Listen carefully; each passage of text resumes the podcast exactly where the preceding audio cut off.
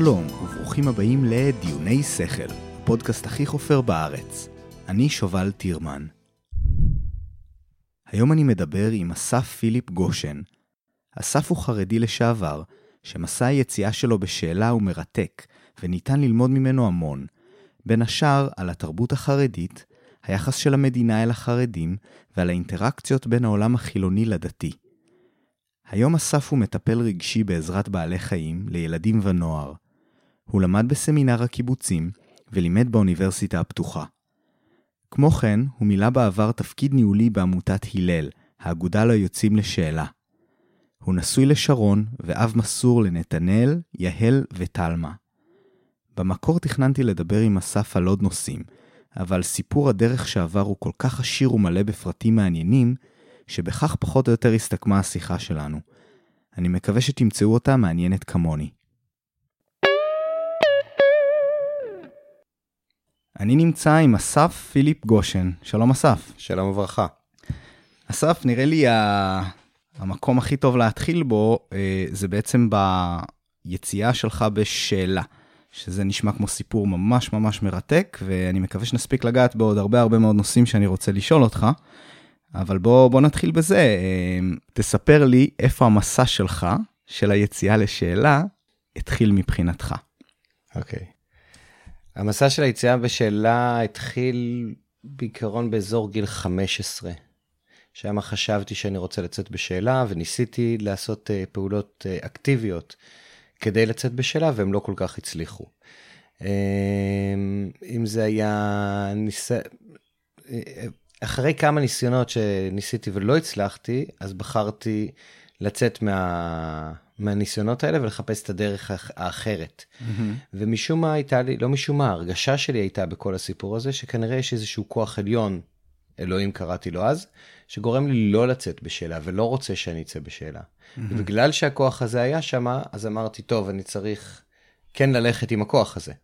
כן. ואז דווקא להאמין יותר ולהתחזק יותר ולהיות חרדי יותר ולהשקיע יותר בדת, כדי להגיע למקום המושלם שלשם אני רוצה להיות. כי אם זה לא חילוני, אז כנראה דתי, אז, מה, אז בתוך הדתי, מה זה להיות ומה זה להיות דתי לגמרי. אז רגע, אתה בעצם, אתה אמרת פה הרבה פרטים, ואז אני בעצם מבין שניסיתי טעות בשאלה שלי, ובעצם אני חושב שאנחנו צריכים ללכת עוד קצת אחורה, ותספר יאללה. בעצם על, על איך זה להיות חרדי, איפה היית חרדי, באיזה, באיזו עיר, באיזו מסגרת. אז אני נולדתי למשפחה בת 11 ילדים. אני הסנדוויץ', הילד שישי במשפחה, mm-hmm. יש חמישה מעליי וחמישה מתחתיי. אה, נולדתי אה, בשנת 75, גר, גרנו בפתח תקווה, משפחה חרדית, בשכונה מעורבת, היו גם mm-hmm. דתיים, גם חילונים. אוקיי. Okay. אה, באותה, באותם זמנים גם בני ברק לא הייתה חרדית כמו שהיא היום, זה לא היה, הקהילה החרדית הייתה יחסית קטנה מאוד. אה, כשאני הייתי ב... ב... אה, נולדתי, גדלתי בחיידר, למדתי בחיידר, בגיל 13 עברתי לישיבה קטנה בנתיבות, בגיל mm-hmm. 16 עברתי לישיבה גדולה ב... כשעברת לישיבה בנתיבות, אתה אומר? כן. אז זה בעצם אומר סוג של פנימייה, לגור שם. מגיל 13 הייתי בפנימייה mm-hmm. בישיבה.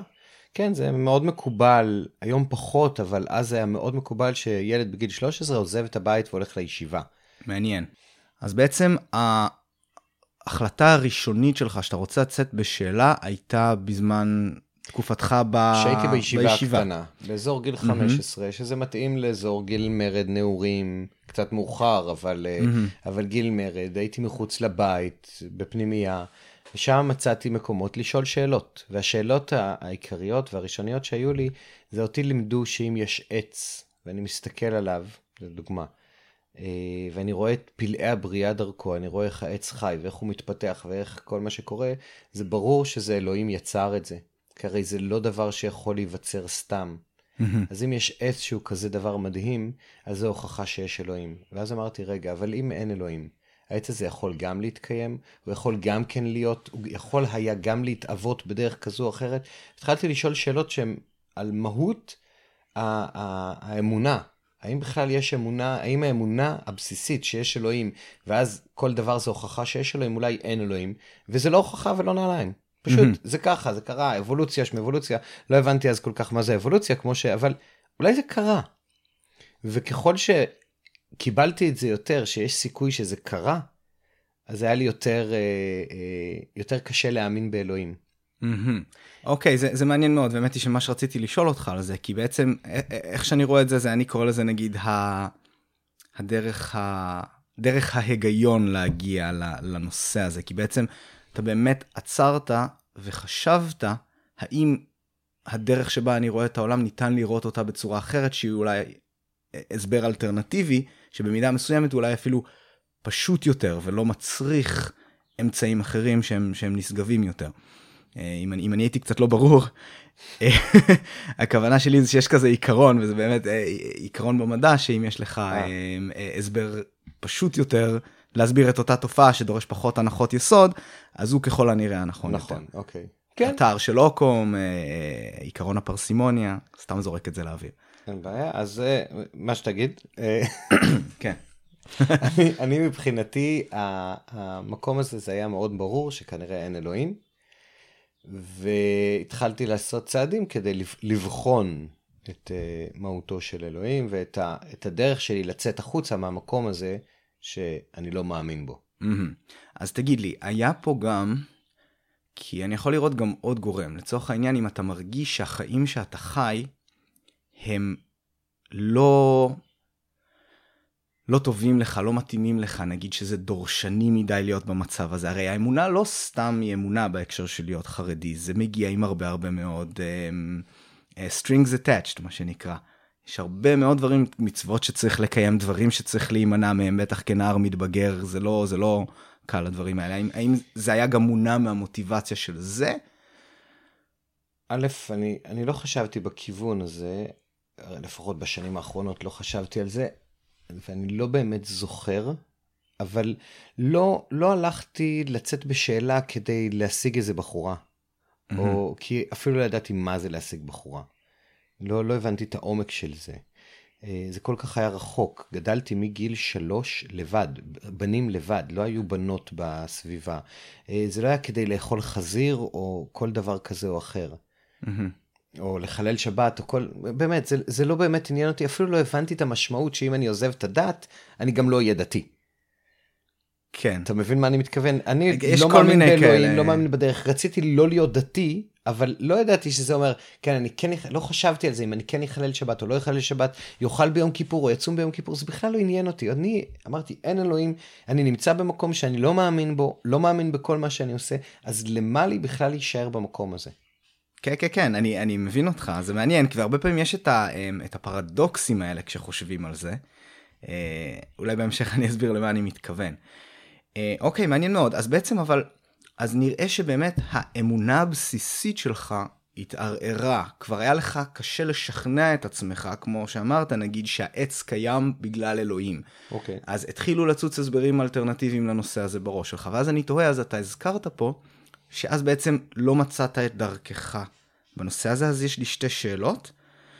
הראשונה, למה הכוונה שלא הצלחת? מנעו ממך או שזה משהו אחר? והשאלה השנייה היא, איך בעצם, אם יתערער הדבר הזה, איך הגעת למצב שבו אתה אומר אולי דווקא הכיוון השני? אז אלה בעצם אה, אה, שתי okay. אוקיי. השאלות שלי. Uh, בעיקרון, היה אני רצ... חשבתי שאני רוצה לצ... לברוח לקיבוץ. Mm-hmm. כדי שאיפה שלוקחים את הילדים וגוזרים להם את הפאות ומוציאים כן. אותם בשאלה. אוקיי, okay, אני לא מכיר את המקומות האלה. אוקיי, okay. אני ככה בתור ילד ידעתי שבקיבוץ גוזרים לילדים את הפאות ומוציאים אותם בשאלה. הכרת את זה כסיפור בלהות כזה? בלהות, או... כן. הבנתי. זה, זה מה שזה, בעיקרון אני חושב שזה הגיע, אם אני מספר את ה... מבין את הסיפור יותר לעומק, זה היה אה, הקיבוצים שקיבלו את ילדי תימן, mm-hmm. וגזרו להם פאות כדי שיהיו, יהפכו להיות אה, אה, אה, צברים לכל דבר, כן. גזרו להם או שהמליצו להם לגזור, אני לא יודע מה, מה באמת כן, היה. כן, הכריחו או... לא, באמת לא נכנס לזה, זה לא כן. מעניין אותי. Mm-hmm. זה היה ב...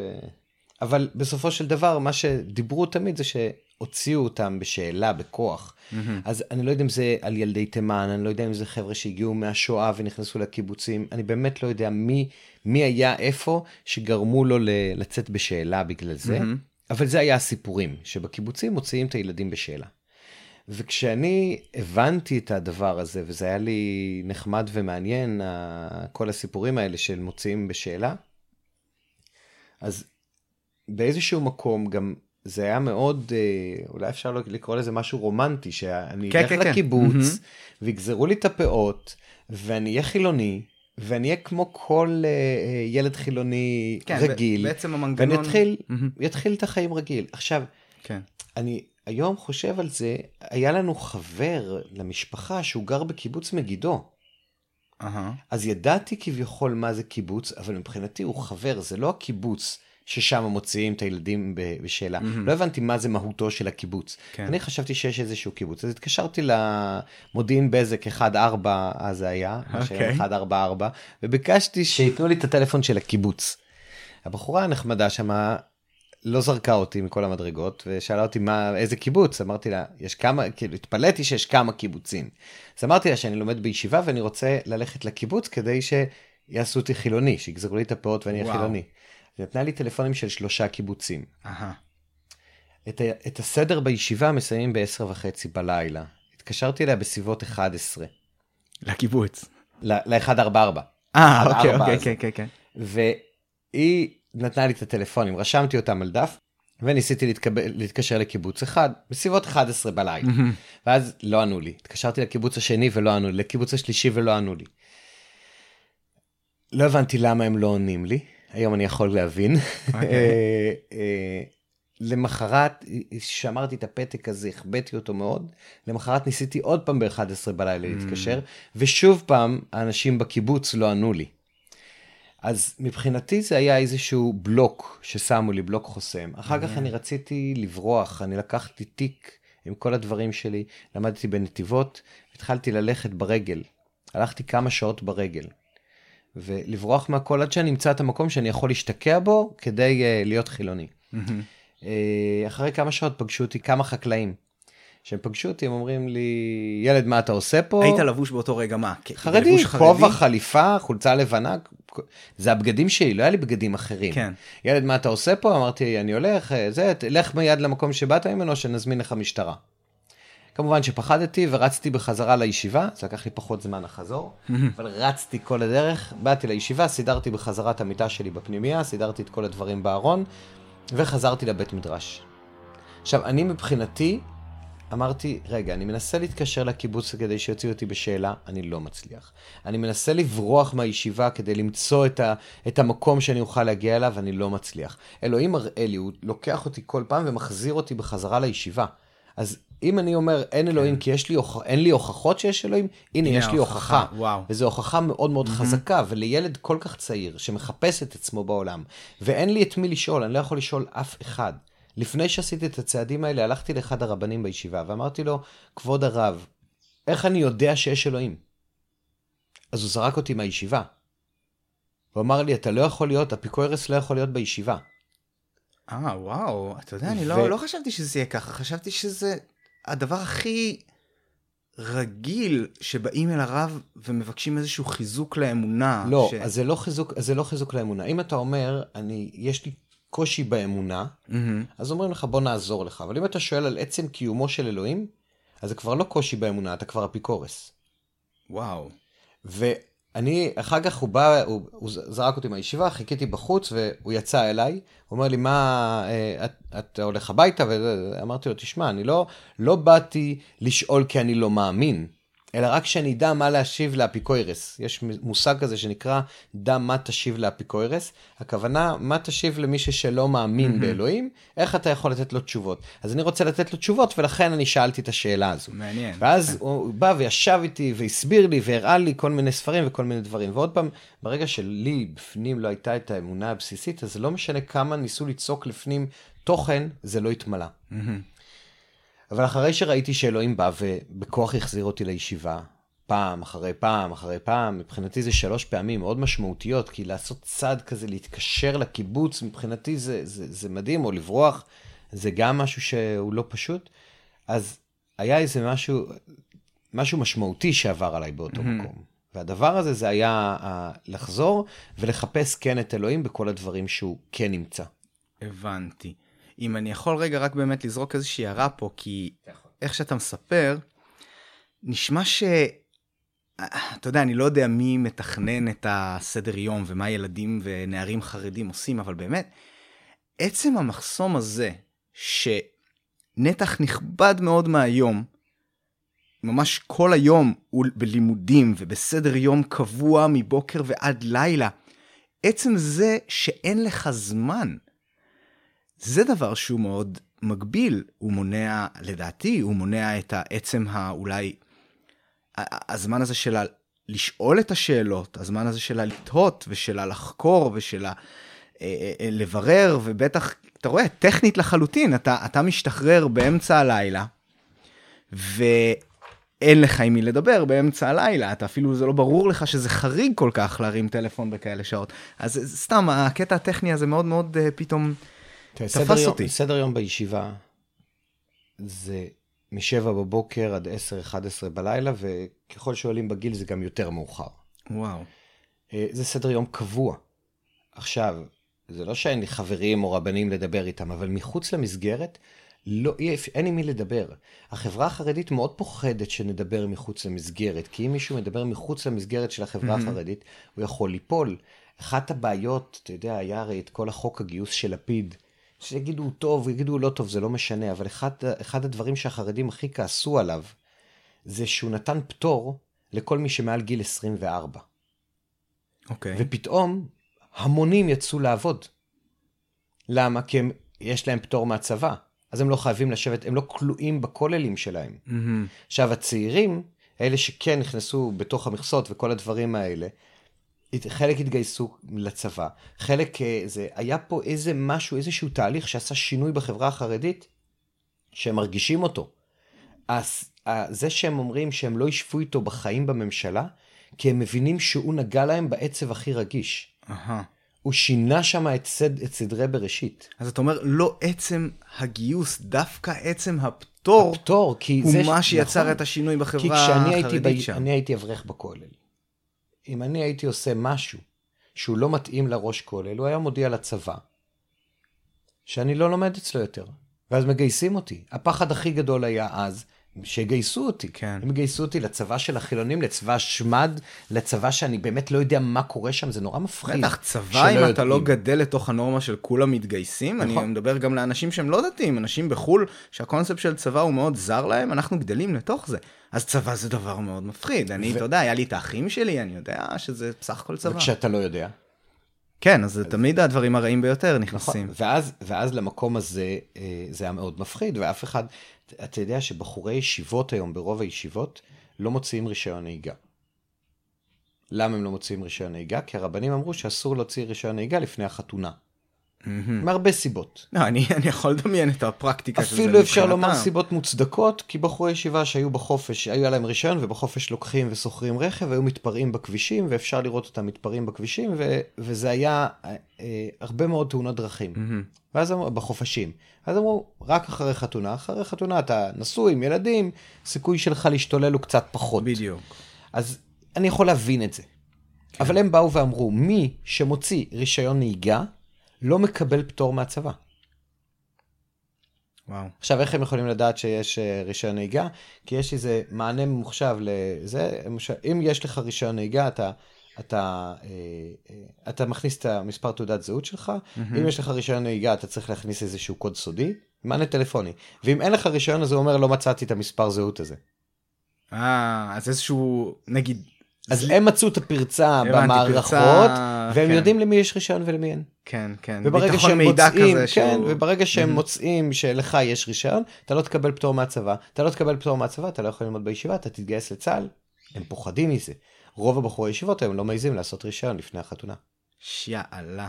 עכשיו תבין, אם אני אומר לך, כל הבחורי ישיבות פטורים מהצבא, מגיוס, לתקופה מסוימת. כן. או כל נתח מסוים, פתאום לרבנים זה לוקח את כל הכוח מהידיים. כן, כן. תבין שמי שמחזיק טלפון לא כשר, לא יקבל פטור מהישיבה. מה, מהצבא. כן. כן. זה... או כל מיני דברים כאלה, זה בלי סוף, בלי סוף דברים. כן, זה מעניין, שם... אתה יודע למה זה מתחבר לי, וזה באמת לא קשור, אבל אני חושב על זה שאתה יודע, יש כל מיני דברים שבאמת חוטאים למטרה, כמו, יש חוקים מסוימים, נגיד שאם אתה מקבל איזושהי קצבת נכות, אני לא בטוח איך זה עובד בארץ, אבל בחו"ל יש כל מיני מקומות שאם אתה מקבל קצבת נכות, אז אתה לא יכול ללכת לעבוד, כי אם אתה הולך לעבודה, ברור. אתה לא צריך את הקצבה הזאת. וזה קצת חוטא למטרה, כי בעצם אתה לא רוצה, זה לא מה שרצית לעשות. זה מה שגורם לאנשים לא לצאת לעבוד. כן, זו חשיבה שהיא קצת uh, צרה כזאת, וזה... כן, וזה, וזה חבל, ובאמת האמת היא שאני אף פעם לא ראיתי את הכיוון הזה של, ה, של הגיוס בצורה הזאת, שזה בעצם דוחק את האנשים, את האינדיבידואלים, למצב שבו הם מבינים שאין להם ברירה, כי אחרת. אמ, ממש מעניין. אז תשמע, בוא, בוא נלך קצת קדימה. אוקיי, אז אזור גיל 15-16, איפשהו שם אתה התייאשת, הבנת שה, שהיציאה בשאלה היא לא מתאימה לך עכשיו, אתה רואה את הסימנים שזה לא, שזה לא מתאים, ואתה מחליט לעשות זה לא מצליח, אלוהים כן. מוכיח לי להישאר. כן, אתה עושה את ה-180 מעלות. כן. כן. אה, אז בעצם, אני, אני הבנתי ממך, אה, לפני שהתחלנו פה את ההקלטה, שבעצם רק בגיל אזור 25-26 ממש יצאת סופית. אז בוא בקצרה תספר, מה, מה קרה בעשור הזה? אוקיי, okay, בקצרה. Uh, בעשור הזה עברתי לישיבה גדולה, אחת שלא הסתדרתי שם כל כך, עברתי לישיבה גדולה אחרת באור יהודה. הייתה ישיבה טובה יחסית, למדתי טוב, התפללתי טוב, התקדמתי מאוד. Uh, אחרי ארבע שנים, בגיל 20, התחתנתי בשידוך עם uh, אימא של הבן הראשון שלי. Uh, הצעתי נישואים באותו רגע שרבין נרצח. ממש, ששואלים מה עשית כשרבין נרצח, אני הצעתי נישואים לגרושתי. לא, לא בכוונה, במקרה אני משער. כן, נכון? לא אמרתי, יגאל, תן כדור, לא. כן, לא, לא, אני אומר, זה לא כזה, אה, רבין נרצח, אני אלך להציע נישואים. לא, זה, היה, האמת היא, כשאתה אומר את זה, יש בזה איזה משהו מצחיק, אה, כי אחרי אה, אה, רצח רבין, באתי לישיבה למחרת, וכל הבחורים מאוד שמחו שהתארסתי. Mm-hmm. מה עושים כשבחור מגיע כשהוא מתארס? כל הבחורים רוקדים לו ושרים לו. אה. אז סיימנו את הארוחה, סיימו את ארוחת צהריים או משהו כזה, והגעתי, הרימו אותי על הכתפיים ושרו ושמחו וכולם בהתלהבות. תן לי לנחש. עכשיו... בלבלו כן, את זה. כן, מה שקורה במקום הזה, ברגע ש... שמעו בחוץ שבחורי ישיבה רוקדים ושרים, mm-hmm. אז ניגשו לראש עיריית אור יהודה ואמרו לו, תשמע, יש פה חרדים שרוקדים בזמן ש... שרבי נרצח, רוקדים על אדם. כן. עכשיו, אף אחד, זה, זה המרחק הזה בהבנה mm-hmm. של מה זה ראש ממשלה. כן. בשבילך ובשבילי. לעומת מה זה אה, ראש ממשלה בשביל בחור חילוני, הוא כלום. כן. סליחה. אם זה היה איזה גדול בתורה או משהו כזה, ברור שלא היינו רוקדים. כן. אבל... כאילו זה לא, זה לא, לא שמחתם, פשוט זה לא עניין אתכם כל זה לא כך. זה לא עניין, כן. אז לא עניין, אז רקדנו כשהוא מת, וזה היה חלק מה, mm-hmm. מהעניין. ואז מה שקרה זה באמת שרצו לסגור לנו את הישיבה. איזה קטע. אז הלכתי לראש העיר, והזמנתי אותו לחתונה שלי, והסברתי לו שהתארסתי, ושזו הייתה טעות, וזה בסוף אה, היה אה, הפסקת אש והשאירו את הישיבה על כנה, אבל מאוד מאוד כעסו עלינו, הרבה זמן גם אה, היה הרבה בעיות עם העירייה בגלל זה. כן, כן, זה מצחיק, האי הבנות האלה, ממש כמו בסרטים. אמ, אוקיי, בוא, בוא, בוא רגע אוקיי, רק נתעכב טיפ-טיפה על האירוסין. אה, אוקיי. אמ, אוקיי, שידוך. כמה, כמה פעמים יצא לך לפגוש אותה לפני שהתארסתם? איך, איך זה עובד? כי אני, אני בטוח שיש כל אוקיי, מיני גישות. יש מלא סוגים של שידוכים. יש, כל אחד בערך יש לו משהו אחר, יש קבוצות בקהילות החרדיות, יש כאלה שנפגשים חצי שעה אחרי שההורים עשו את כל הבירורים ואז הם אה, מחליטים שהם מתחתנים או לא. יש כאלה שנפגשים ל... להרבה מאוד פגישות, אז זה תלוי באיזה קהילה ובתוך הקהילה, תתי קהילה ועוד כל מיני כאלה ואחרים. מה היה אצלי? אני, היא הייתה בחורה שלישית שפגשתי אותה. כאילו שאלו את דעתך? הראשונה, כאילו... את הראשונה אני לא רציתי. את השנייה, דווקא גם היא וגם אני רצינו אחד את השנייה, אבל uh, uh, היא... ההורים שלה החליטו להוריד את השידוך אחרי שהם שמעו משהו על המשפחה שלי. Mm-hmm. Uh, כנראה, עוד פעם, לא, לא משהו שאני מודע במאה אחוז. והבחורה השלישית, זו הייתה גרושתי, שהיא נפגשנו פעם ראשונה, היה בסדר, פעם שנייה היה מצוין, פעם שלישית אה, נפגשנו במטרה לסגור לכאן או לכאן. Mm-hmm. התחלנו את הפגישה באיזשהו מלון בירושלים, ההורים שלה גרו בירושלים. באיזשהו שלב קמנו והתחלנו ללכת ברגל, הלכנו, הלכנו, הלכנו, הלכנו, הלכנו. פתאום אנחנו, אני רואה שאנחנו מתחת לבית של ההורים שלה. Mm-hmm. וזה היה או לנסוע באוטובוס הביתה ונגמר הסיפור, או לעלות להורים שלה ולהגיד להם מזל טוב. Mm-hmm. אני כזה חושב, אני אומר, טוב, אין סיבה להגיד לא, בוא נגיד כן. אמרתי לה, את רוצה שנעלה להורים שלך להגיד להם מזל טוב? אה, שזו בעצם, זו הצעת זו הנישואים הצעת לצורך העניין? הנישואים, ואז ירו ברבין. אוי אוי אוי, איזה תזמון. כן. ידעתי, הייתי צריך לדעת מראש שהנישואים האלה זה רצח. כן, איזה קטע. אז רגע, אז בעצם לפי מה שאתה אומר, שידכו ביניכם, נתנו לכם לצאת אשכרה ממש לדייטים, כן. להכיר. כן, כן. רק שכאילו מו- מובן שם שזה לא... לא... יוצאים לבילויים. לא... אין מעבר ל... ללכת, לשבת במקום מסוים. בפעם הראשונה ישבנו אצל ההורים שלה, מהמם. בפעם השנייה ישבנו אצל אח שלי.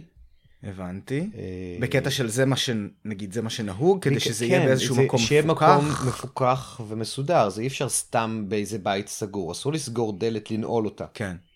יש הלכות ייחוד. כן כן כן אוקיי. הלכות ייחוד זה שאסור לסגור חדר לזוג שהם לא נשוי, זהו אז אז ושהם לא משבעת הקרובים, אסור להם להיות סגורים בתוך חדר. מהמם. זהו אז כשאמרת לי שהלכתם יחד בזה זה כבר היה נשמע לי כמו משהו שאולי יהיה אסור. זה דבר שעושים ברגע שהשידוך מתקדם, אז נפגשנו ב, בתוך בית מלון, שזה מקום בלובי, שזה לא כן. בחדר בבית מלון, לא נגזים, אה, ברור ברור לא הבנ- הבנתי את זה. אלא בלובי של בית מלון, בדרך כלל מזמינים לשתות איזה משהו, משהו כן. כזה. ומשם סיימנו לשבת שם, הלכנו ברגל וככה. זה. בסך הכל נפגשנו עד שהצעתי לנישואים פחות משש שעות. הבנתי. אוקיי יפה וזה כן, טוב ו- בסדר משם והלאה. התחתנו בערך שלושה. חודשים אחר כך, אה, פחות משנה אחר כך אה, נולד לנו נתנאל, הבן הקטן שלי, הגדול אה, שלי, בכור. כן. אה, טוב, הוא עדיין קטן. אה, נפגשנו, אז אה, זה מדובר על מה על גיל 20 ו... בגיל 21 הוא Mhm. נולד, קצת לפני 22 הוא נולד. אה, אמרתי לו שהשנה, שהוא בן 22 ואני אהיה עוד מעט בן 44, אמרתי לו שזו פעם היחידה בחיים שאני אהיה כפול ממנו בגיל. נכון. ואז, מה היה מעניין? אז אוקיי אז כלום, אה, זה- שלוש שנים אחר כך מצאת את עצמך. שלוש שנים אחר כך, כשהוא היה בן שלוש ומשהו, אני, אנחנו התגרשנו. בתקופה הזו של בין החתונה, בארבע וחצי שנים האלה, אני למדתי הלכות אה, רבנות, הלכות יורה יורה, שזה הלכה, ל, ללמוד להיות רב שכונה. אז זה בעצם מה זה זה גם מסגרת לימודית של בוקר עד ערב למדתי- כזאת? כן, זה בוקר עד ערב פחות שעות, מהמם. אבל uh, המסגרת היא לימודית, ולמדנו הלכות שחיטה, uh, מליחה, זה כל מיני הלכות, אני לא זוכר בדיוק את כל מה שלמדנו אז. רק רק בוא בוא נתעכב טיפה על על הטכני פה איפה גרתם? אז אחרי הנישואים גרנו בקריית ספר. נתנו לכם. דירה? שכרנו, שכרנו דירה וקנינו במקביל. קנינו, זה היה מדהים, כי המדינה נתנה לשכונה החרדית, למי שקנה ב, בעיר החרדית החדשה, מודיעין עילית. נתנה, כן, מודיעין עילית, נתנה שם. לנו מענק של, אה, אם, אני לא טועה, זה בערך, הדירה עלתה בסביבות ה... 100 אלף דולר, הדירה מהמם. שקניתי. מענק, ההורים שלה וההורים שלי, כל אחד נתן 30 אלף דולר.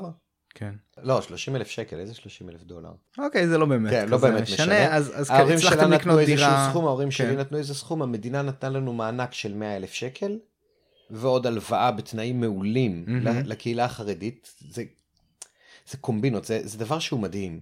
זה לא שנותנים לקהילה החרדית, אלא עושים מסגרת שבחור, מי שקונה מהמם, בהתנחלות שנקראת מודיעין עילית, מהמם. אה, והוא צעיר ויש לו כך וכך ילדים, אמנם אין לו שנות שירות, הם לא אומרים אבל לאבא שזה שלו יש שנות שירות. לחרדים. זה לא. לחרדים, אבל כן. רק חרדים יכולים לקנות בקריית ספר, כן. כי יש שם ועדת קבלה שהם מחליטים למי למכור. לדוגמה, הבנתי. אני לא יודע מה קורה היום, אבל זה מה שקרה לפני אה, 20 שנה, יותר. אה, ואז אנחנו, אני ככה הצלחתי לקנות דירה עם מעט מאוד משאבים, לשלם משכנתה, לשלם זה זה זה, זהו, מאיפה באמת אז הכסף בכזה מצב אוקיי. שאתה לומד רוב היום? אז אני לומד, אשתך? אני מקבל מהכולל מלגה. בכולל זה המדינה נותנת, זה מה שמדברים כל הזמן על קצבאות לאברכים. כן. אברכים לא חיים עש... כ- כעשירים, כן, ברור לי. אני חושב שהרוב אבל הם מבינים מקבלים את זה. מהמדינה איזושהי מלגה. בוא נגיד 500 שקל או 1,000 שקל. מהמם, זה המלגה הישירה. ועוד כל מיני מלגות מסביב שמקבלים. מהמם. עכשיו, אה, אני, אני לא רוצה להיכנס כי אני לא באמת יודע את כל הקומבינות, אבל מקבלים הרבה מאוד, כל מיני תקציבים שהמדינה נותנת לכל מיני דברים, שזה כל הכספים הקואליציוניים הארורים האלה, כן. זה כל מיני קומבינות איך להכניס לישיבה ולכולל מעוד כיוונים כספים. אהה. וגם אוספים הרבה כסף, הולכים ועושים שנור בכל מיני מקומות כדי לפרנס את האברכים. אוקיי. אז הייתי מקבל בסביבות ה-2,000 שקל בחודש. מהמם. לפני 20 ומשהו שנה זה לא רע. זה לא רע. אשתי עבדה בהתחלה כקופאית בסופר, עד שהיא אחר כך נכנסה, אה, עבדה במקצוע שלה, קצת היא הייתה תופרת, מורה לתפירה, אז עבדה גם בזה. מהמם. אז זה גם כן הכניס לנו עוד איזשהו כסף, וככה הצלחנו ל- לשלם את השכירות, לשלם אה, את המשכנתה, זה לא, היה- לא עלה לנו כסף, כי השכרתי את הדירה, כן. ואז מי ששכר שילם את כל המשכנתה, פלוס עוד קצת. עוד קצת, יפה. שזה גם כן עזר ל- מהמם. ל- ליום יום. אה, בגדול, מסתדרים. מסתדרים, מתארגנים ככה. עבדתי גם, לפעמים הייתי עושה כל מיני עבודות אה, חאפריות כאלה פה ושם, מישהו מהמם. צריך עזרה בזה, זה וזה, משהו ככה. אוקיי, אז. מסתדרים. אז איך פה שוב צצו, שוב צץ העניין הזה? הגירושין היה קשור ישירות לעניין האמונה? עוד לא. אני ב- בתקופה קצרה אחרי שהתחתנתי, תוך כדי שאני לומד בכולל, הציעו לי להיות רבה בחיידר. מהמם. בעצם ללמד ילדים. ללמד ילדים. אה, ואז התחלתי להיות רבה, בערך שנה אחרי הנישואים, מהמם. התחלתי להיות רבה בחיידר.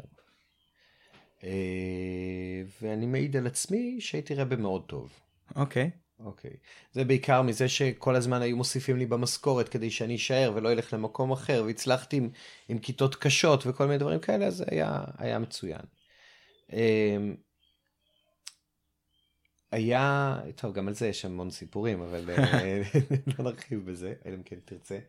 אה, כשהייתי, ואז, כש, תוך כדי שאני רבה בחדר, מתחילות השאלות המאוד מאוד קשות על עניין של אמונה ואלוהים, כל הדברים ש... זה- זה מה, זה מגיע אז. מהילדים? לא, או- זה מגיע משהו בפנים, עוד אהה. פעם, מה שאני הדחקתי במשך 6-7 שנים, מאז גיל 15, פתאום בגיל 21-22, זה עולה בכל הכוח. אני יכול לזרוק עכשיו- פה השערה? כן.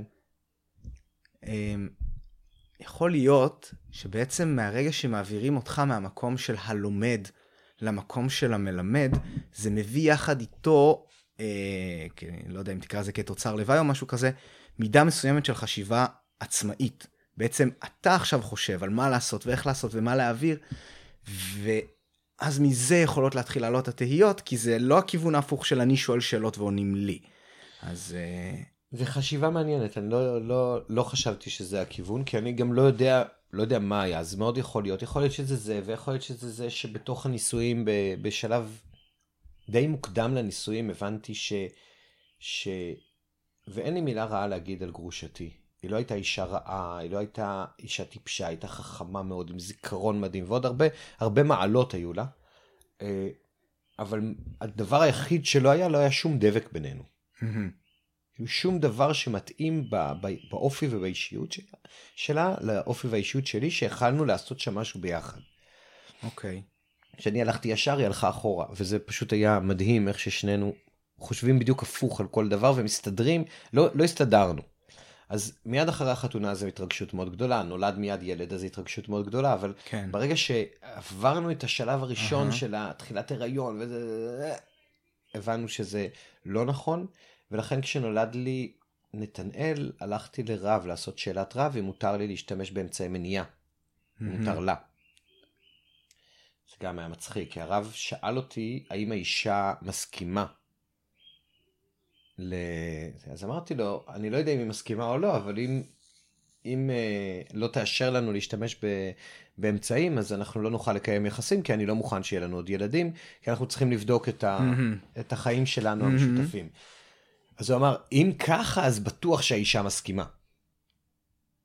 כאילו התפיסה, מה שהוא אמר, בגדול הוא אמר, אם לא יהיה יחסי מין בגלל שהיא לא, לא, לא תיקח גלולות, אז בטוח שהאישה מסכימה, כי היא לא תסכים להיות בלי.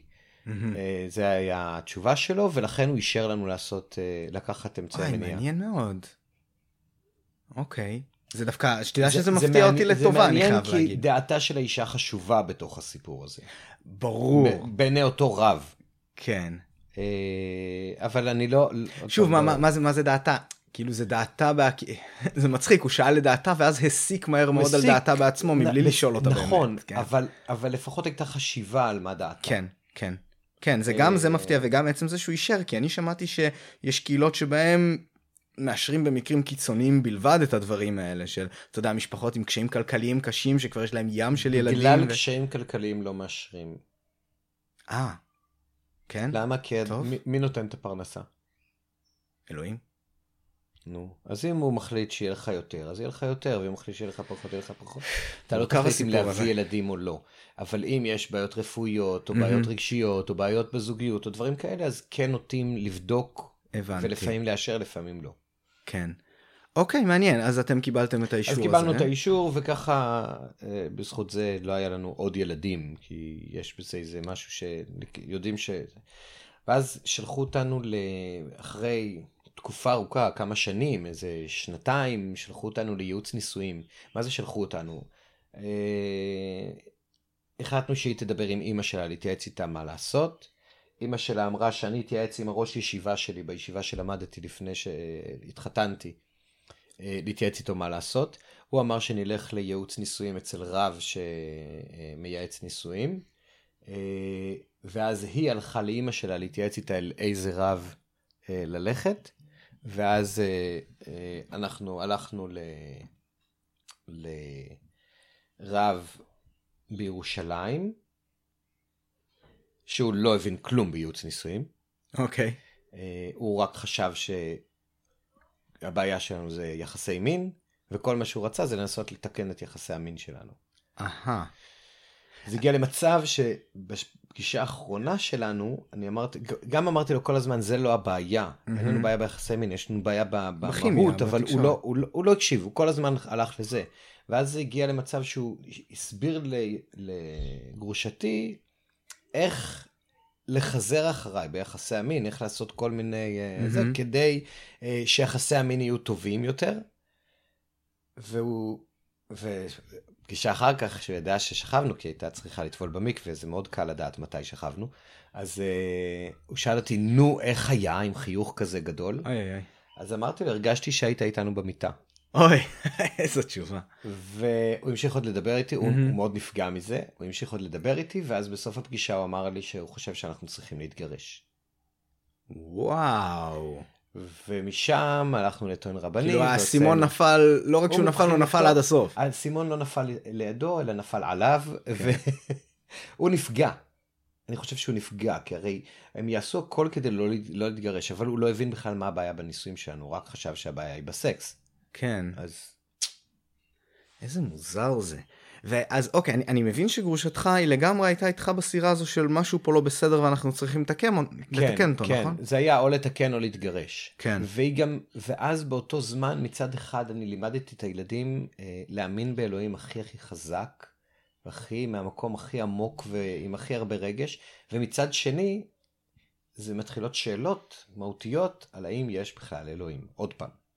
כן, ותגיד לי, אז איך, איך אתה, איפה אתה ממקם את זה? בסיבה ותוצאה ביחס לגירושין. טוב, על הגירושין אתה אמרת, באופן כללי לא הייתה כימיה, לא היה לכם שיחה, לא הצלחתם למצוא דברים במשותף. זה גורם בפני עצמו ש, ש, של לשקול לגירושין, וזה לא קשור לאמונה ולא אמונה. אבל, אז אתה חושב שהמשבר הזה, נגיד אם, אם היה לך חיי נישואים מאוד מאוד אה, מספקים אה, מכל הבחינות, כן? כי דיברנו כן. על זה שזה לא עניין של מין. אתה חושב שאז אולי השאלות לא היו עולות? יכול להיות. יכול להיות. אני לא יכול לדעת, אני לא יודע, לא יודע מה היה קורה אם זה היה אחרת, כן.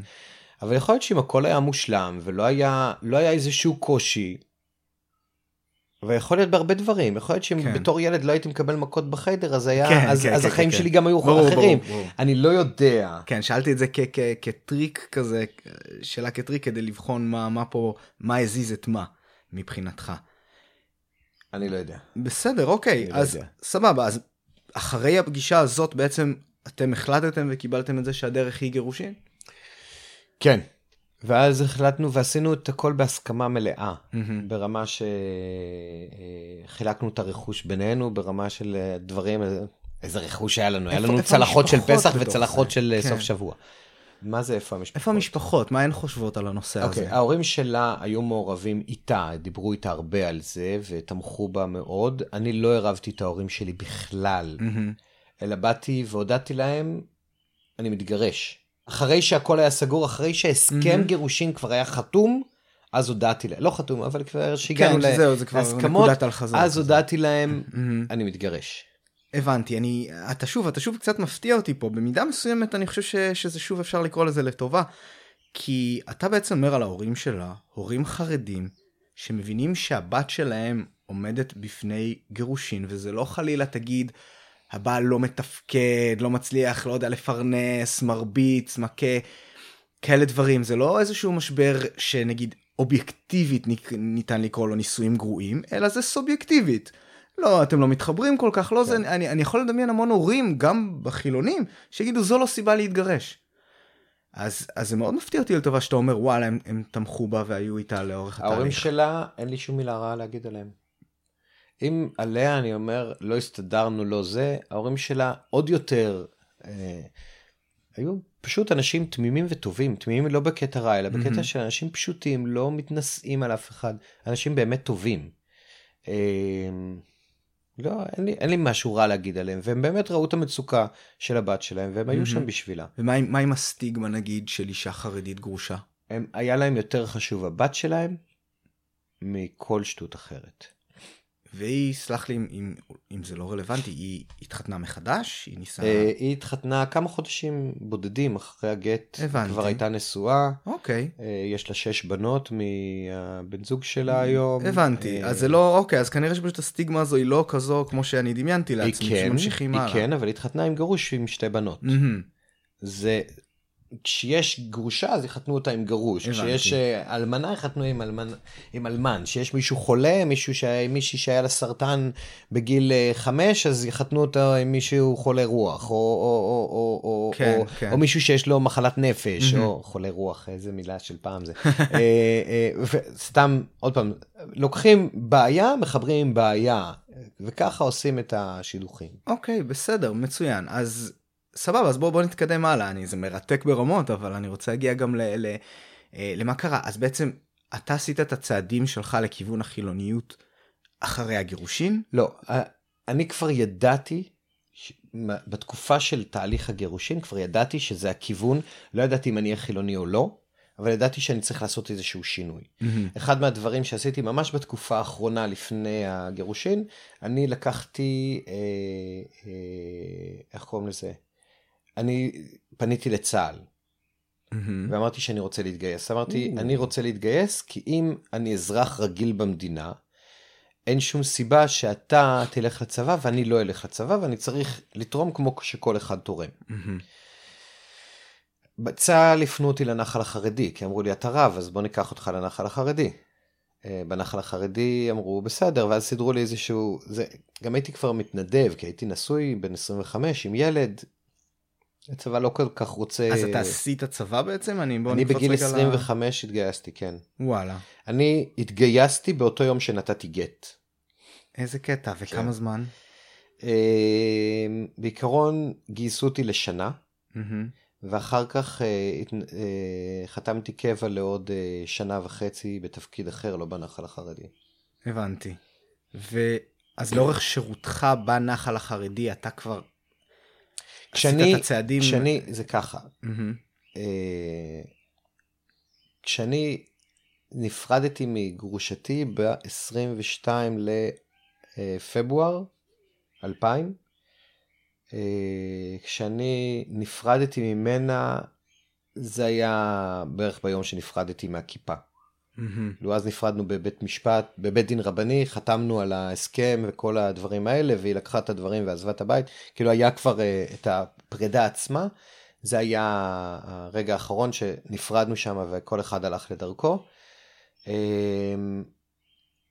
אחר כך, ואז באותו זמן קרו הרבה דברים, אני די הבנתי שאני לא נשאר עם כיפה, נשארתי עוד כמה ימים, עוד גרתי בשכונה חרדית. אה, בעל הבית שמע שאני אה, כנראה חילוני, הוא שמע שמועות כאלה, וגם כן אה, שאני יוצא בשאלה, וגם שאני מתגרש, אז הוא הודיע לי שאני לא יכול להמשיך לגור mm-hmm. בדירה הזו. המנהל של החיידר שעבדתי בו, שהייתי רב שמה, אה, שמע אה, שאני מתגרש, אז הוא היה חייב לפטר אותי, mm-hmm. כי לפי ההלכה אסור למישהו לא נשוי ללמד ילדים. כן. אני, אני מבין את זה. אתה יכול להבין למה? כן. כי אם אני כנשוי יבוא ילמד ילדים, תבוא האימא, אני אתפתה לדבר עבירה, או שהיא תתפתה כי אני לא נשוי, ואז... אה, אני ראיתי את זה לכיוון אחר של בכלל... שנפגע בילדים. כן. לא, לא, לא. זה לא הגיוני שרב יפגע בילדים שלו. אוקיי, בסדר. זה לא קורה בתלמידים שלו שכל כך אוהב. זה רק סוטים חילונים יכולים, לא... אוקיי, בסדר, מעניין. אה, אבל החשיבה היא שיש, היות וגרוש, תבוא אימא, ואז חלילה יהיה להם אה, ילדים גרושים. כן, כל האינטראקציה עם ההורים, כן, הבנתי. עם האימהות. כן. אה, לא חשבו שם על האבות. אה, אוקיי, כן, אין לי מושג. זה, זה הרעיון, ולכן, לכן אה, הוא אמר לי, אתה לא יכול להמשיך אה, ללמד, אמרתי לו, אני יכול להבין את זה. אה, וזה... אבל גם ככה תכננת כבר להתגייס, נכון? זה לא... כן, mm-hmm. עכשיו, אני לא ידעתי מתי אני אתגייס. הצבא אמרו לי, נודיע לך מתי 아, תתגייס. אוקיי. עכשיו, בחודש ומשהו הזה, ב-9 לאפריל נתתי גט. Mm-hmm. בחודש ומשהו הזה קיבלתי את התאריך גיוס וקיבלתי כן. הכל, אבל בעל הבית זרק אותנו מהבית, זרק אותי מהבית. כן. בגלל שאני חילוני וזה, הוא זרק אותי מהבית. אני לקחתי את האוטו ונסעתי לחוף הים, ישנתי שם איזה שלושה ימים, תוך כדי שאני מחפש דירות, היא עברה לקריית קטע. ספר, למודיעין עילית, אז אני עברתי, חיפשתי באזור, מצאתי דירה במודיעין במחיר סביר שאני יכול להתמודד עם התשלומים, ככה עברתי לשם. למודיעין. מעניין. אז ככה התחלתי אוקיי, את חיי החילונים. מתחילים לקרוא לך כבר חילוני יוצא בשאלה. אה, איפה אתה? בוא, בוא ניקח משהו פשוט. איך אתה מתלבש בשלב הזה? או, אז א', לא ידעתי איך להתלבש. הבגדים הראשונים שלי, הבגדים החילונים הראשונים, זה היה, נסעתי לשוק ראש העין, לא יודע אם יש אותו היום, אבל פעם היה, אה, וקניתי שתי חולצות בעשרה שקלים, ועוד, ועוד איזה ג'ינס בלא יודע כמה. כמובן הנעליים זה הנעלי אה, חצי ספורט שחורות, אני לא יודע איזה mm-hmm. סוג של נעליים היה לי אז, אבל משהו בסגנון הזה. אה, וחשבתי באותו רגע שאני היצור שלבוש הכי יפה בעולם. אה, אה, אבל זה, ככה, ככה התחלתי, בלי להבין מה בדיוק אני עושה ואיך אני עושה, וככה לאט okay. אוקיי. לאט זה צעדים לתוך העולם הזה, בלי לדעת איך להתלבש, ולאט לאט גם לומדים, אתה יודע, אני התחלתי להסתכל על אנשים, איך הם מתלבשים, ו, וכשהייתי יושב במרכז תל אביב ומסתכל על אנשים, איך להתלבש, אז אה, הבגדים שלי היו הולכים לכיוון מסוים, וכשהייתי כן. יושב באיזה קיבוץ ומסתכל על אנשים, איך מתלבשים, אז האופי הלבוש שלי היה הולך לכיוון מסוים. ושיניתי כמה פעמים את ה... פחות או יותר איך התלבשתי ואת כן, כל הדברים כן. האלה. אוקיי, אז זהו, אז מי שמסתכל עליך בשלב הזה כבר, נגיד עם הגיוס, מסתכלים עליך ואומרים זה בן אדם חילוני? אולי. אוקיי. מי שהיה מדבר איתי עשר שניות לא היה אומר את זה. כי מה עדיין היה... משהו בתוך ההבנה החילונית, זה משהו שבן אדם חרדי חסר לו, זה מלא פערים. כן. מעניין. אז אתה שירתת בעצם אה, שנה בערך בנחל החרדי, מבלי כן. להיות חרדי. כן. וזה היה בסדר שם מבחינת האווירה? אוקיי. ו... א', כשנכנסתי לנחל החרדי, בכלל הגיוס שלי היה מצחיק, כי ביום של הגיוס אני מגיע ללשכת גיוס, נרשם, ואז מתקשרים אליי מהבית דין רבני, mm-hmm. ואומרים לי, אתה בא עכשיו לתת גט. אומר להם, אני לא יכול, אני בלשכת גיוס. אמרו לי, אין לא יכול, אתה עכשיו מגיע. עכשיו, אני לא מבין מה זה צבא ומה זה לשכת גיוס ומה זה שום דבר, אני לוקח את התיק, שם על הגב, הולך. הלכתי ל... ל... לרבנות, וזה שעות לעשות את הגט. שעות, שעות, שעות. בוא נגיד, הגעתי לשם בתשע, יצאתי משם בשתיים, משהו כזה. כן. לא יודע, סתם אני זורק, אין לי באמת אה, מידע כמה זמן, כי אני לא יודע מה היה שם. אה, כשאני סיימתי לתת את הגט, אני ישר חוזר לאן? ללשכת גיוס. כן. ואז, אה, מי אתה? זה, אני אומר, אני אסף פיליפ, אני באתי להתגייס, והייתי פה בבוקר והלכתי וחזרתי, טוב, מפקד ה- הלשכה מחכה אליך. קוראים לי, מעלים אותי למעלה, מראים לי איפה זה, החדר שם נכנס, זה, שלום, אה, איפה היית? אנחנו דאגנו לך לגיוס וזה, גייסנו אותך במיוחד ואתה נעלם לנו, לאן נעלמת? אני אומר לו, סליחה, הייתי צריך אה, ללכת לבית דין רבני לתת גט לאשתי. נפלה לו הלסת, כמובן. אה, הוא היה די בשוק מזה שאני אה, התגרשתי עכשיו כרגע, זה טוב, בסדר, דאגנו לך, חיפשנו אותך כל היום וזה, לא ידענו איפה אתה. בסדר, הכל טוב. רשמנו את ה... מה שצריך, את כל הזה, התגייסתי ולקחו אותי ל... לתל השומר, בהסעה. אה, שם היה לי את המשבר, אני חושב, אחד הגדולים של הגירושין והגיוס. מה, תשמע, זה חתיכת ש- אה, סיפור על כל- כל הנושאים האלה יחד, על בן אדם בבת אחת, זה, זה כבד מאוד. כן. ובלילה, בערב מתקשר, אני הלכתי למקלחת, כבר הייתי חייל, הולך להתקלח, ומתקשר אליי נתנאל, הקטנצ'יק שלי בן השלוש ומשהו, אומר לי, והתחיל לבכות, אוי אוי אוי. אבא, למה הצבא לקח אותך ממני? אוי אוי אוי. כן. אז באוי אוי הזה, אני פרצתי בבכי ועמדתי שם ובכיתי ובכיתי ובכיתי, באמת, לא, לא יודע מה קרה, אבל כמה זמן זה היה. נכנס באיזשהו שלב עוד איזה חייל למקלחת, הוא רואה אותי עומד שם ובוכה, אז הוא אומר לי, הכל בסדר או משהו כזה, ו... באיזה ש... אחרי איזה חצי שעה, שעה, הלכתי ופגשתי את המפקדת וביקשתי ממנה לפגוש את אחי. התקשרתי לאחי ואמרתי לו שיבוא לפגוש אותי, והוא בא ונתנו לי לצאת החוצה וישבתי איתו איזה שעה, שעתיים, חזרתי והכל יחסית נרגע. מהמם. זה רק היה ככה ל...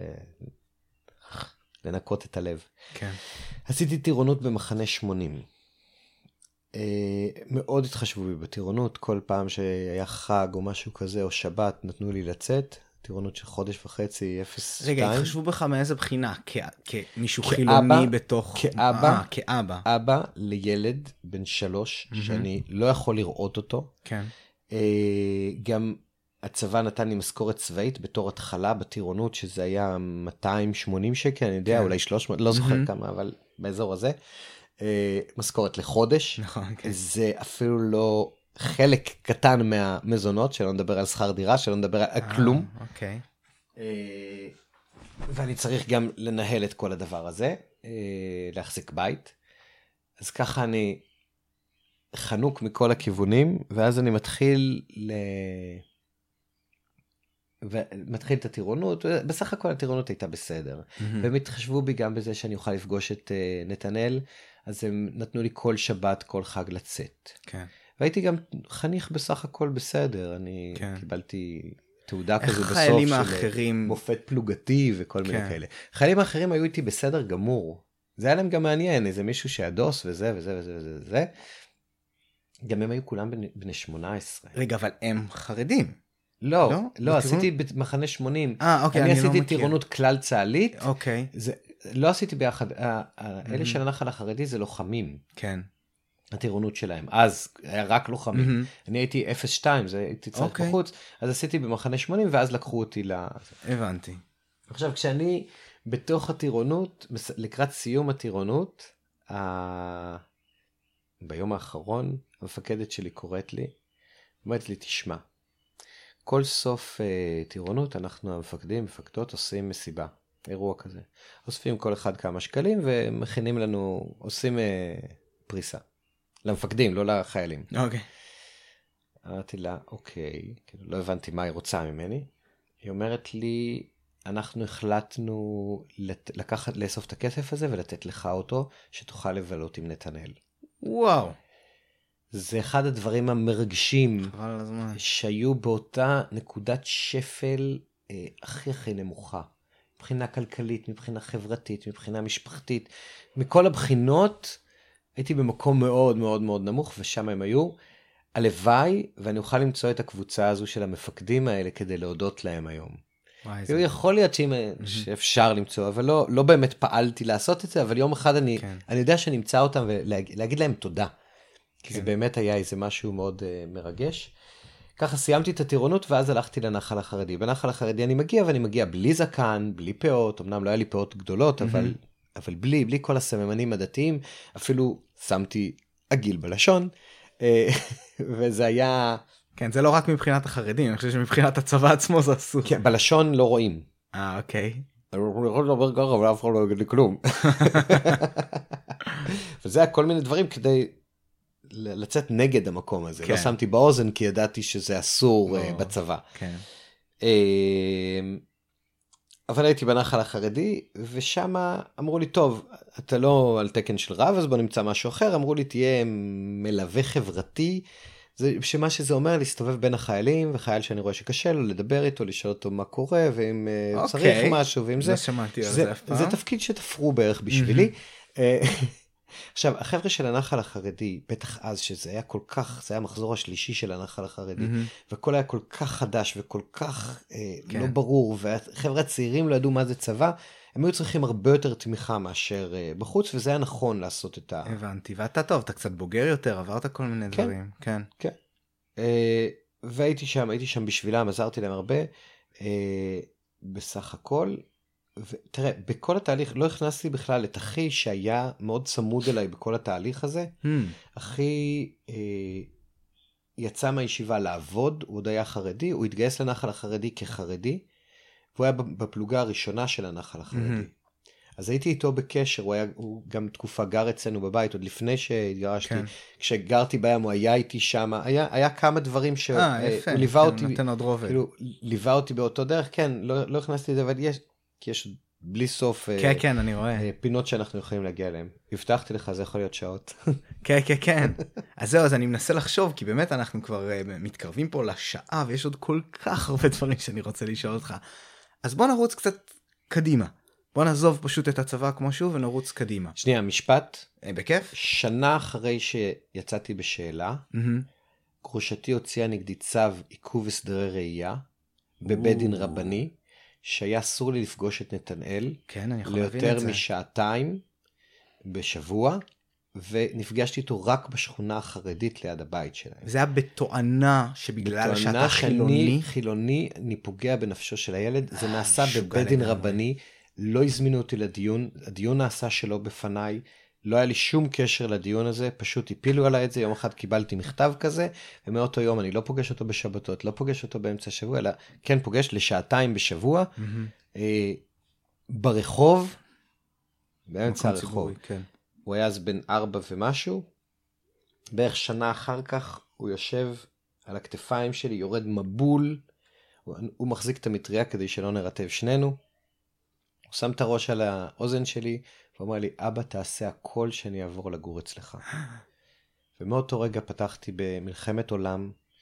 אה, כאן עמותת הלל, אה, מישהי, מתנדבת בעמותת הלל שעבדה במשרד עורכי דין, קישרה אותי לעורכת דין מדהימה בשם אהובה יששכר, שהיא בעיניי העורכת דין הכי טובה בארץ לענייני גירושין, אבל מעבר לזה שהיא הכי טובה, היא פשוט ידעה בדיוק אהה. איך להצליח ולנצח את זה. הצלחנו להעביר את התיק מבית דין רבני לבית משפט, שזה מאוד מהמם. מאוד קשה. וואו. וכשזה היה בית, בית משפט לענייני משפחה, התחיל שם כל השינוי, ותשע שנים אחרי אותו יום ארור שקבעו את הפסק דין, שמבטלים את ההסדרי ראייה, מהמם. אה, קיבלתי משמורת מלאה על נתנאל. וואו. כן. אותו יום. תשע וחצי זהו, כי אתה, אתה זרקת לי, המאזיננו לא יודעים, אבל אתה אמרת לי שהיום הוא לומד בטכניון, אז אני כן. הנחתי שהוא חילוני, ועניין אותי איך, איך היה המסע הזה לשם גם. אז גם את זה, אם תרצה, נוכל להגיע לזה, אבל רצית לשאול אותי שאלה, כן, אבל זה היה כן, מאוד מאוד חשוב, כל, כי אני לא חושב שזה סופר היה... חשוב, סופר חשוב. נכון, כן לא התכוונתי להכניס. לשאול עליו, אבל, אבל uh, יפה. Uh, מעניין מאוד. אז הוא בעצם אמ, סופי שבוע דברים כאלה הוא בא לפה להיות איתך? פה. הוא פה. הוא פה לגמרי, הוא גר פה, זה החדר שלו. אה, פה אוקיי. הוא גר, זה הבית שלו. הוא, מהרגע שקיבלנו משמורת מלאה, הוא עבר לגור איתנו. איזה יופי. אה, שזה תהליך נפלא בפני עצמו. מתי, מתי התחתנת בשנית? אה, איפה אתה ממקם את זה על ה... אני הזמן. הכרתי את שרון בערך שנה לפני שנתנאל עבר לגור איתנו. מהמם. אז כל המסע הזה בעצם אתה, היא חלק ממנו, היא יודעת מהיום שזה- הראשון כן, שהכרתי אותה. כן. סיפרתי לה שאני גרוש, יוצא בשאלה, שיש לי ילד בן, אז הוא היה בן 12 וחצי בערך, והמטרה שלי היא שהוא יעבור לגור איתנו. היא ידעה מהיום הראשון מהמם. שזה מה שיהיה. כן. כאילו, אם היא נשארת, זה עם הכל, מהמם. כל החבילה. לא ש... זה לא אחר כך היא גילתה את זה. כן. והיא לקחה וקיבלה את אה, נתנאל באהבה גדולה, והייתה שם איתי בכל התהליך הזה. אמנם נכנסה ב... באמצע התהליך, כן. לקראת סופו, אבל בחלק הכי משמעותי של התהליך, של היציאה בשאלה, לא של היציאה בשאלה, של המאבק להשיג את אה, נתנאל, נתנאל. היא הייתה שם, ו... וכמובן בהכנסה שלו והקבלה שלו לעולם, לה... הייתה שם תמיד. אוקיי, יפה מאוד. אה, אז יש לי כמה דברים שמאוד מאוד חשוב לי לשאול אותך, ו- ונראה מה, מה, מה עוד נספיק. הראשון, איפה אתה, איפה אתה עומד היום מבחינת אמונה? ואני אני אפרט קצת. יש סקאלה מאוד גדולה בין אמונה דתית אדוקה מאוד ומילולית מאוד, פרשנות של, של מהו אלוהים, אה, לבין באמת אתאיזם מוחלט של אין שום כוח כזה ביקום שמניע ומכוון. איפה היית ממקם את עצמך היום על הסקאלה הזאת? תראה, אני לא מאמין שיש משהו שהוא סיבה ומסובב, מהמם. שהוא גורם למשהו לקרות. אה, אם פעם הייתי אומר שאני אתאיסט מוחלט, אני באיזשהו מקום הבנתי שלהיות אתאיסט זה גם סוג של דת. זה דת של לא דתיים. כן, אני, אני מכיר את הפרשנות הזאת. אז גם זה לא מתאים לי. אני לא יודע. אני לא כן. באמת יודע. אם אצלי, יש לי הרבה חרדים אומרים לי, רגע, אם אתה לא באמת לא מאמין שאין, ולא באמת מאמין שיש, אז מה? אם תעלה לשמיים ותראה את אלוהים יושב על הכיסא ואומר לך, למה לא קיימת את התורה? מהמם. אז אמרתי, א', אני לא כל כך חושב מה יהיה, כי אני בטוח שלא יהיה אחר כך כלום. זה אין לי שום ספק. כן. אני חושב שמי שמת, מת וזהו, נגמר. אבל במידה ואני יעלה לשמיים ואני אראה את אלוהים יושב על כיסא הכבוד, ואומר לי, אסף, רשע בן רשע, למה אה, אה, לא, לא קיימת את התורה? אז אני אגיד לו דבר פשוט, אני לא האמנתי שאתה קיים, אין מה לעשות, זה המציאות, אבל מצד שני השתדלתי להיות בן אדם טוב. מהמם. אז אולי עשיתי גם דברים רעים, אבל בסך הכל, כשאני מסתכל על החיים שלי, הכיוון הוא חיובי. מהמם. אז זה, זה מה שאני, זה, אני, אני מאמין, האמונה האמיתית שלי, זה תהיה טוב, יהיה טוב. כן. מצחיק, אני הייתי הולך על הכיוון התוקפני עם אלוהים בהקשר הזה. אתה לא מתבייש? עזוב, אם אתה כבר רואה אותו מולך, אתה לא תלך לתקפני. כן. כן. מעניין עכשיו. משא ומתן. אוקיי, סבבה, זה מאוד סקרן אותי ואני שמח שאת זה סגרנו. אה, עמותת הלל, אתה הזכרת אותה עכשיו ברגע. עמותה שעוזרת ליוצאים בשאלה. אה, אתה היית שם בתפקיד ניהולי בעבר. ובוא, תספר באמת קצת על העמותה, על מה, מה אתה עשית, למה זה חשוב בעיניך. וואו, עמותת הלל זה אחד הדברים הכי טובים שקרו לי בחיים בתקופה ההיא. אני יצאתי בשאלה, אבוד לגמרי. חשבתי בהתחלה שאני האלוהים בכבודי ובעצמי, אני אמצא את הכל, אני אסתדר בכל דבר, לא תהיה לי שום בעיה. ודווקא מהמקום הזה בא משבר מאוד מאוד קשה, שהבנתי שלהיות חילוני זה לא שעשיתי אברה קדברה ואני חילוני, אלא אני לא מבין כלום. אה, ופתאום איזה מתנדבת אה, אומרת לי, תשמע, בוא אני אעזור לך במשהו, ופתאום איזו תקופה שהיא כן. מאוד קשה, ומתנדבת מתקשרת אליי ואומרת לי, בוא, בוא אליי הביתה שלא תהיה לבד, או, או מה שסיפרתי לך על העורכת דין ש...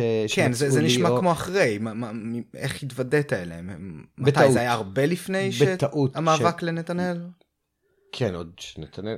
זה היה ממש אחרי שיצאתי בשאלה, אוקיי. אמרו לי, יש איזה אה, אה, אירוע של הלל, אני, אני לא זוכר בדיוק את הפרטים, אבל מהמם. נסעתי לאירוע של הלל ביום שישי בערב. היה שם, אה, איך קוראים לו? ישראל סגל. אוקיי. Okay.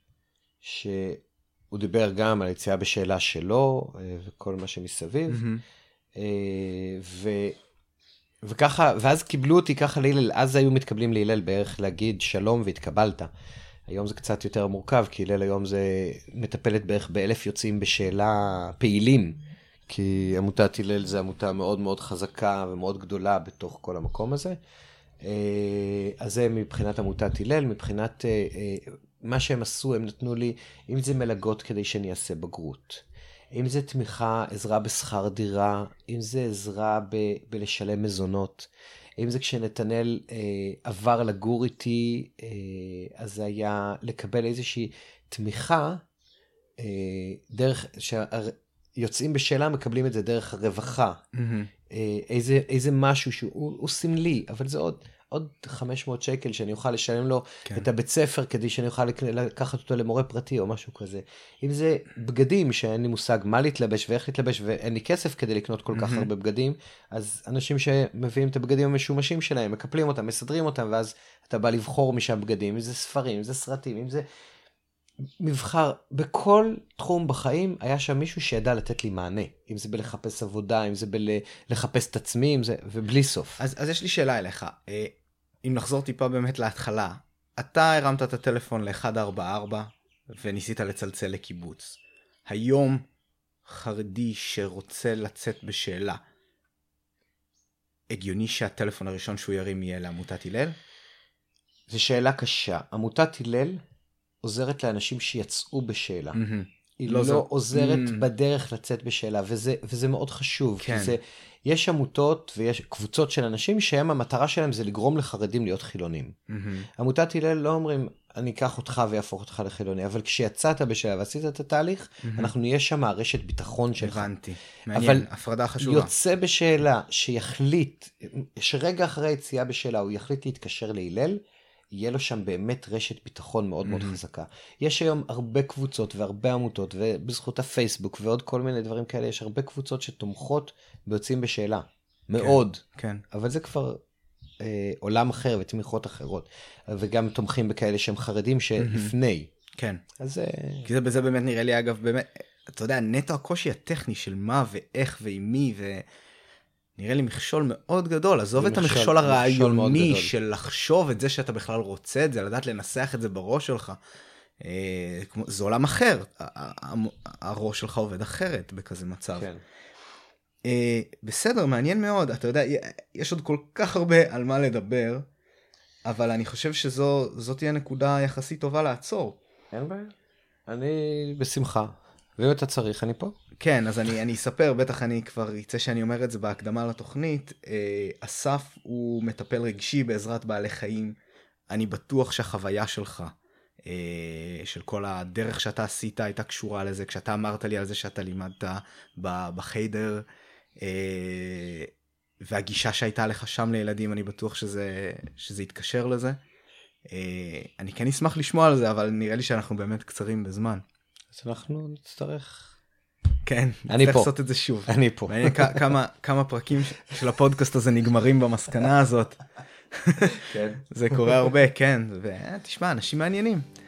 אה, אז ממש תודה לך, אסף, שהשתתפת, ותודה רבה למאזיננו, ואנחנו נתראה בפרק הבא של דיוני שכל.